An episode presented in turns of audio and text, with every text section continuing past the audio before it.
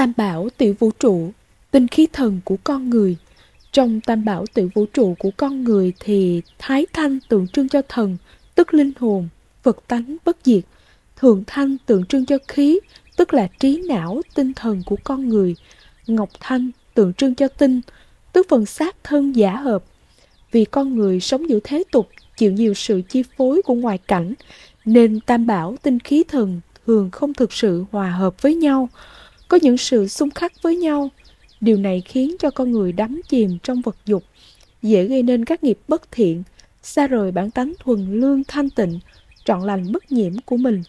Người hành giả tu đạo là quá trình tu luyện tam bảo tinh khí thần hợp nhất, hòa hợp trong một thể thống nhất thanh tịnh, thiện lương, thuần khiết, bất nhiễm.